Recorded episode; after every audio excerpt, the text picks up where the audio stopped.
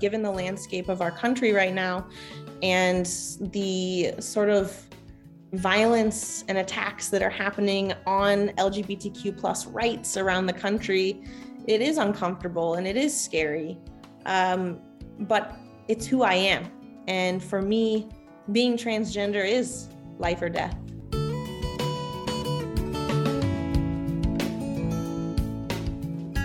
Welcome to the Vermont Conversation. I'm David Goodman. Laws targeting transgender people have been proliferating across the country. In Idaho, Texas, and Alabama, Republican leaders have passed laws criminalizing transgender health care, while Florida has banned discussion of LGBTQ issues in elementary school in a law that critics have dubbed the Don't Say Gay bill. Now the anti transgender wave has rolled into Vermont. On April 6th, conservative Fox News host Laura Ingraham ran a segment titled Groom and Doom, which singled out a webinar offered by the Burlington School District on February 8th that was titled Let's Talk About Gender Identity and Expression.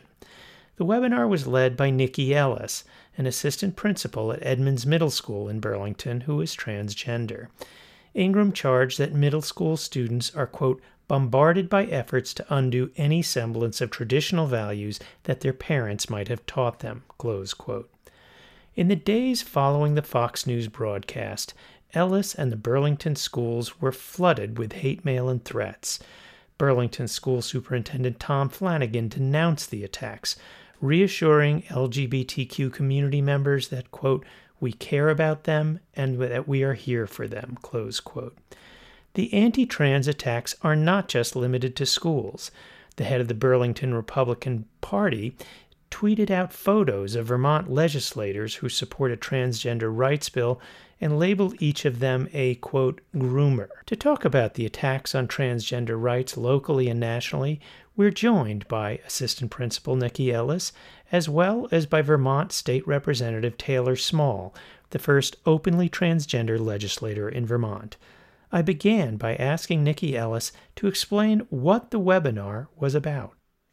So, this webinar was a part of a series that BSD uh, has been putting on, a series of equity conversations that are sort of workshop style uh, and explore different issues and identities that are represented uh, in our school district. And so, during that particular um, webinar episode, we were talking about gender identity, uh, what gender identity is, um, how it differs from gender expression and sex. And uh, it was an opportunity for me to speak about my experiences as a transgender non binary uh, school leader. Uh, and it was also an opportunity for some students to share their perspectives and experiences with gender identity, uh, as well as talk a little bit about how gender identity is showing up in our school. And who is the audience for this? What was the age range? So, this is an opportunity for members of our community to come together uh, to learn a little bit more about gender identity uh, from some folks who have experiences with their gender identities. Uh, so, that means that there were school board members, there were parents, other family members, students were participating alongside their families uh, and some folks from other local organizations that support uh, queer and lgbtq plus youth and families. From your experience leading webinars like this talking about gender identity and expression how do students respond? So you know I can speak for myself and say that my gender identity was very clear to me from a very young age. Uh, I knew as young as five years old that I didn't feel like I fit into the box of a female or male. And that for me, my gender identity is a mix of masculinity and femininity, femininity and feeling male and female, sometimes at the same time, sometimes at different times.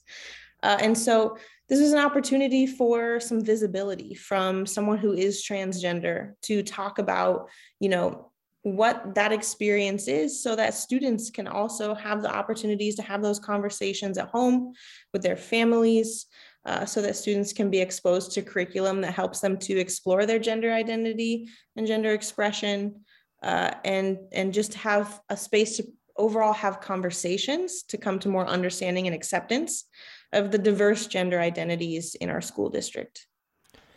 Have you experienced to children, to the students, sometimes come to you to talk about their own issues, concerns, confusion, whatever around gender identity? What what does it mean to have an educational leader in a school who is transgender?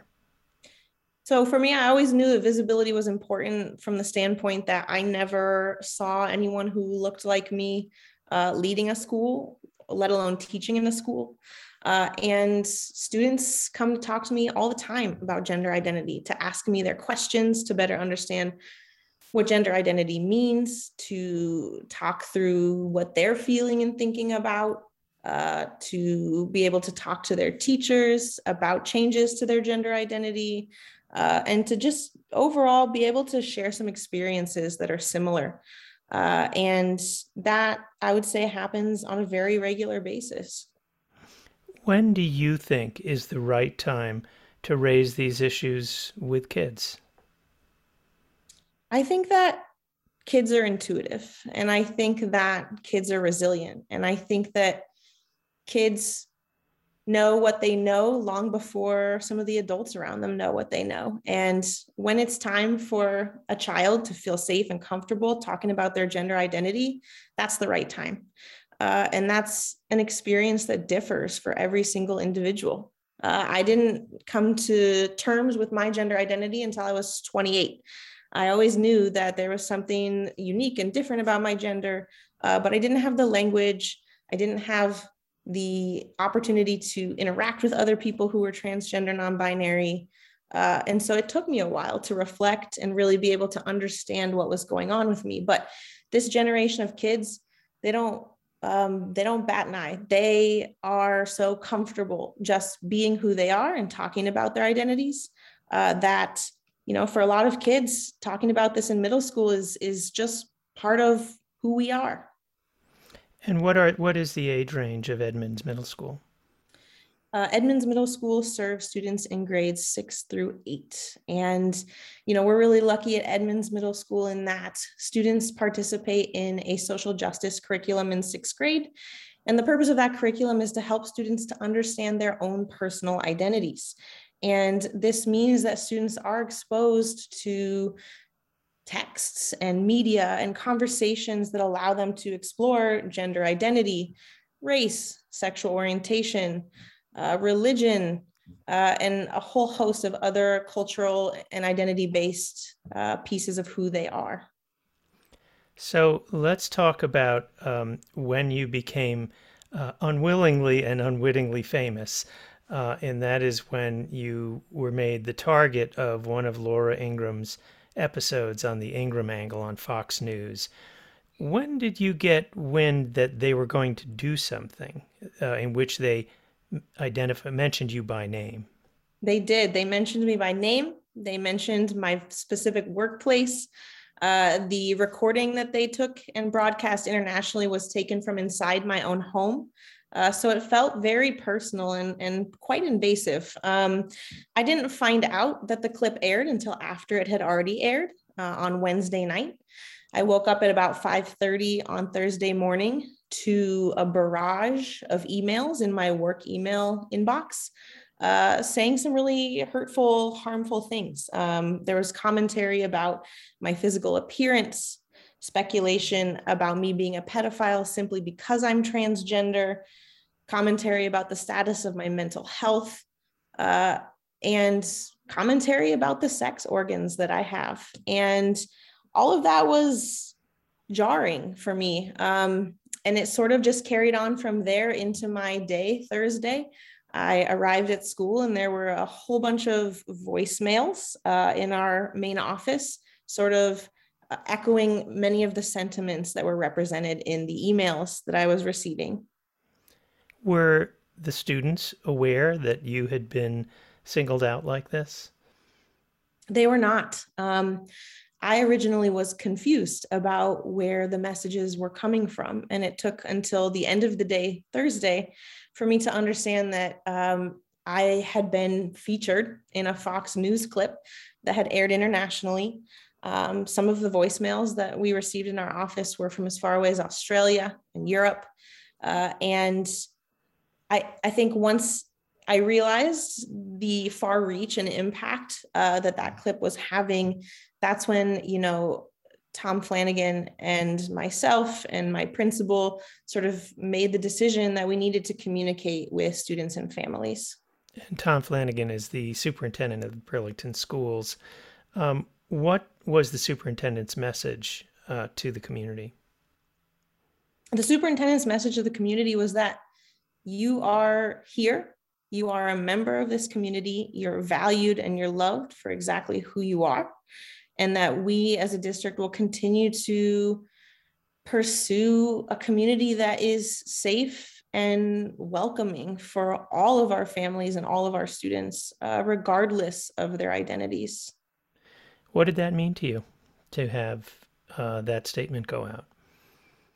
It meant a lot. Um, I've worked in school districts previously where the landscape and the environment weren't as welcoming, weren't as accepting of me as a transgender leader. Uh, and to be honest with you, that this community has wrapped me up, um, both in Burlington and from around the state. For every negative email and phone call that I've received, I've received two or three more messages of solidarity, support, hope, and love. Uh, and I think that's really the most important component of this whole situation that we're in is that there is goodness in the world and there is love in the world. And Laura Ingraham allowed me the opportunity to further my message of unconditional love and a more socially just society to our international audience. And that's something that I'm taking away from this as really powerful. Has it been scary too? I mean, there, along with this, have been threats of violence. Um, talk about that a bit too. Yeah. So, you know, at this point in time, there hasn't been any language that's been threatening, mostly just harassing. But given the landscape of our country right now and the sort of violence and attacks that are happening on LGBTQ plus rights around the country, it is uncomfortable and it is scary. Um, but it's who I am. And for me, being transgender is life or death. Um, when you're a kid and, and you're trying to figure out your identities and you realize that there's something about you that might be different than the rest of your community, adulthood feels a long way off. You're not even sure that you might make it that far. And so this visibility is so much more important than any fear that I might be feeling uh, related to Laura Ingraham's attempt to attack my identity. We know that transgender youth and transgender people generally suffer an extraordinarily high rate of suicide. Um, I'm curious, as an educator, what you find, you know, what difference you feel it's made to your students that you're there and that you're open um, in terms of these mental health challenges that we're hearing. Yeah, I think just the presence means a lot, right? There are kids who I may never have the opportunity to speak to who may simply know that I'm transgender and know that I'm here and know that I care and that I see them and that I may have some similar experiences to them. And that is love. And that is what queer and trans youth need in order to feel safe enough to grow up to be the people that they are. Why do you think um, this is happening right now? I think people are afraid, afraid of change, afraid of something that's different, afraid of something that threatens their worldview. And the reality is that in this country, in you know a white normed culture of privilege, there are a lot of boxes, and we're expected to fit into those boxes. And for folks who are pushed to think beyond boxes, think beyond constructs, and to begin to think of things as messy and to begin to think of life as a continuum, it's uncomfortable. It challenges everything that they are. And I think that a lot of folks feel threatened by this idea that gender doesn't need to fit into two boxes. And that's why I think it's coming up right now. Laura Ingraham and others are using the language of sexual abuse, like grooming and predator, to whip up fear of trans people and falsely suggest that, given the chance, trans people will prey on children. How do you respond to that?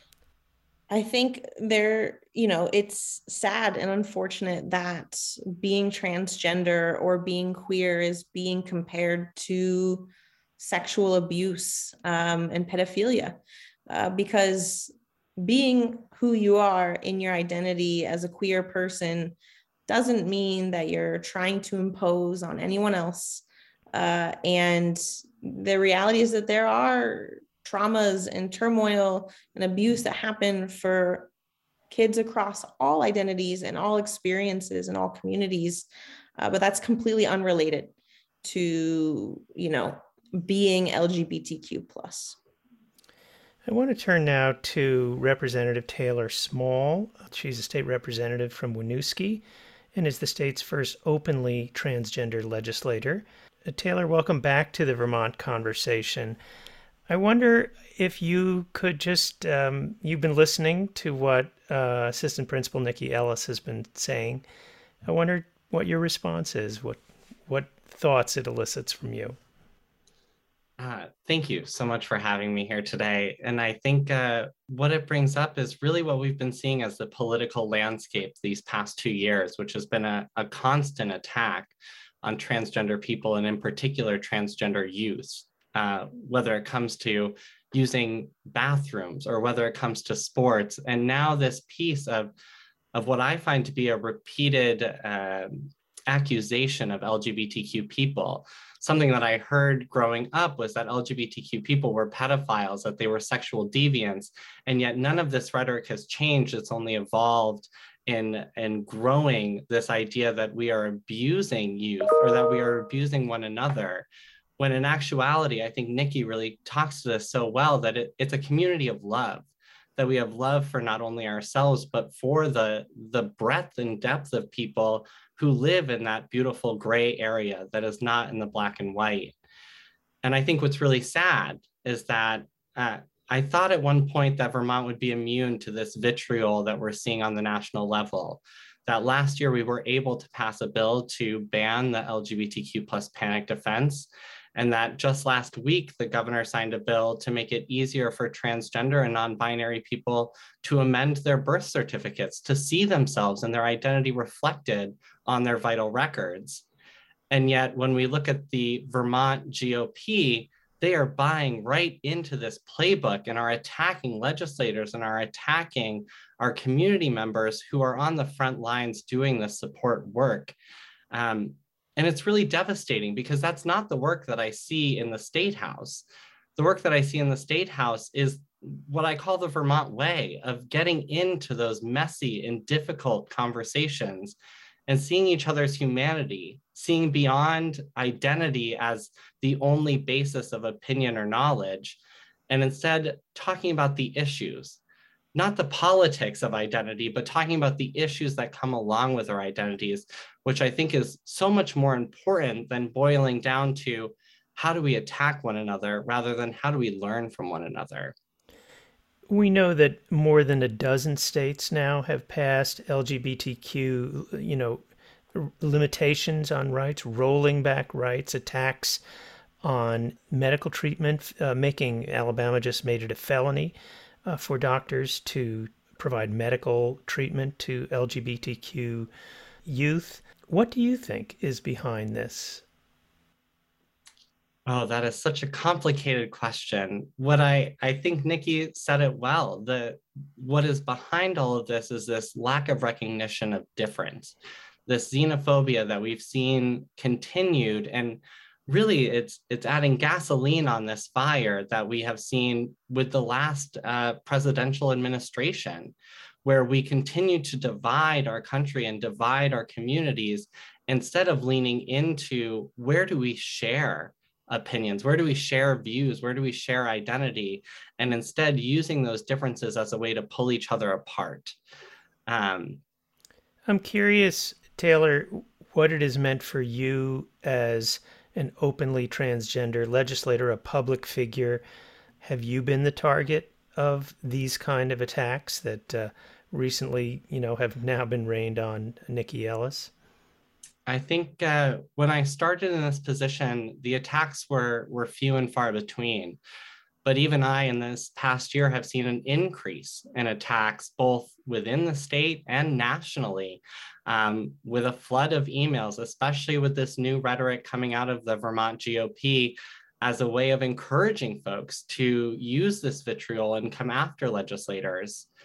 Um, I think that's that's the hardest piece is that I when I came into this work and how I've experienced this work, it has been very collaborative. Um, but now the the landscape is changing and it's becoming more divided. What you've you've mentioned several times what the Vermont uh, Republican Party has been doing. Um, what is it that they've been doing? Uh, they recently released an attack ad on legislators who were sponsoring legislation that actually is not moving this session uh, focused on expanding access for gender affirming care for youth, kind of the opposite of what we are seeing nationally, and really understanding the high risk of suicide and the high risk of mental illness within uh, trans youth populations. And so they have really garnered that, that national rhetoric, that national playbook to use that against uh, progressive and democratic uh, legislators who are currently in the House. Hmm in listening to uh, Nikki's story, what would it have meant for you, uh, Taylor, to have had uh, uh, an educational leader in your school like Nikki Ellis when you were going through middle school and high school? It would have meant the world to me. I would have finally not felt alone in this journey. Um, I remember when I had my first uh, gay teacher and how that was just a revolutionary act of saying, oh my gosh, it is it is not just me. I'm not the only different one here, but that everyone can understand their identities more complexly. And I think what a, a story that I carry is I had a, an 18 year old come and shadow me in the state house this past week as we were talking about the uh, birth certificate bill and they said, I never thought I'd make it to 18. I never thought that I would be able to survive in a world that continues to invalidate me, that continues to put barriers to my healthcare, that puts barriers to validating my identity through documents. And yet I did. And it's because of having a really stable, safe, and supportive family and for queer people, trans people who are in leadership and are showing youth that there is a future, that there's a future in which you can thrive and survive in. Nikki Ellis, what would you like parents to know? Uh, you know, so much, there's been so much hysteria whipped up around what is being done to children. What would you like them to know about their children? I want parents and families to know that kids are intuitive and they're resilient and reflective and thoughtful. And they see the world around them with clear eyes. And that means that they have an opportunity to explore who they are before society tells them that they can't be that person. And just being able to be there to listen when they talk through this, uh, listen when they're going through their feelings about their identity, uh, it can change someone's entire life. So much of the focus of the attacks, for example, in Florida, banning any, the so called Don't Say Gay bill, uh, banning discussions of LGBTQ issues uh, for children in, I, I don't know if it's K through three or through five. How much is that even a, reality? I mean, is this an issue that is being discussed in early grades? um, and should it be? I think that we're always looking for ways for student identities to be represented in curriculum. And that includes in the curriculum that students experience in elementary school. That's not indoctrinating them into some sort of ideology. It's simply exposing them to characters in books who look like them, who have similar experiences and family structures and identities, having the opportunity to express who they are or to be able to go and explore that with a trusted adult um, and talk through, you know, what that means for them. Um, it's about giving kids the space to express and just be. You uh, were thrust into the position of having people speak for you without the ability to respond. So, uh, Nikki, I wonder if uh, we could give you the last word here about what you would like the takeaway message of this whole experience of having been uh, targeted in this way, um, what you want people to know. Well, first, I'd want to say, hey, Laura Ingraham, I'd love to take you out for coffee or dinner. And I'd love to be able to have an opportunity for you to see me for who I am, the person that I am, the passions that I have, and the way that I care deeply about my community. Uh, and to everybody else out there, the love that I have and, and the love of this work is unconditional.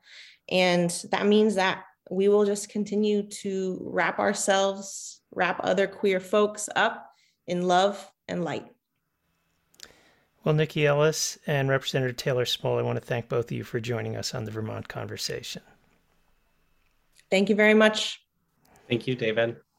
Nikki Ellis is assistant principal at Edmunds Middle School in Burlington, Vermont, and Representative Taylor Small is a state representative from Winooski.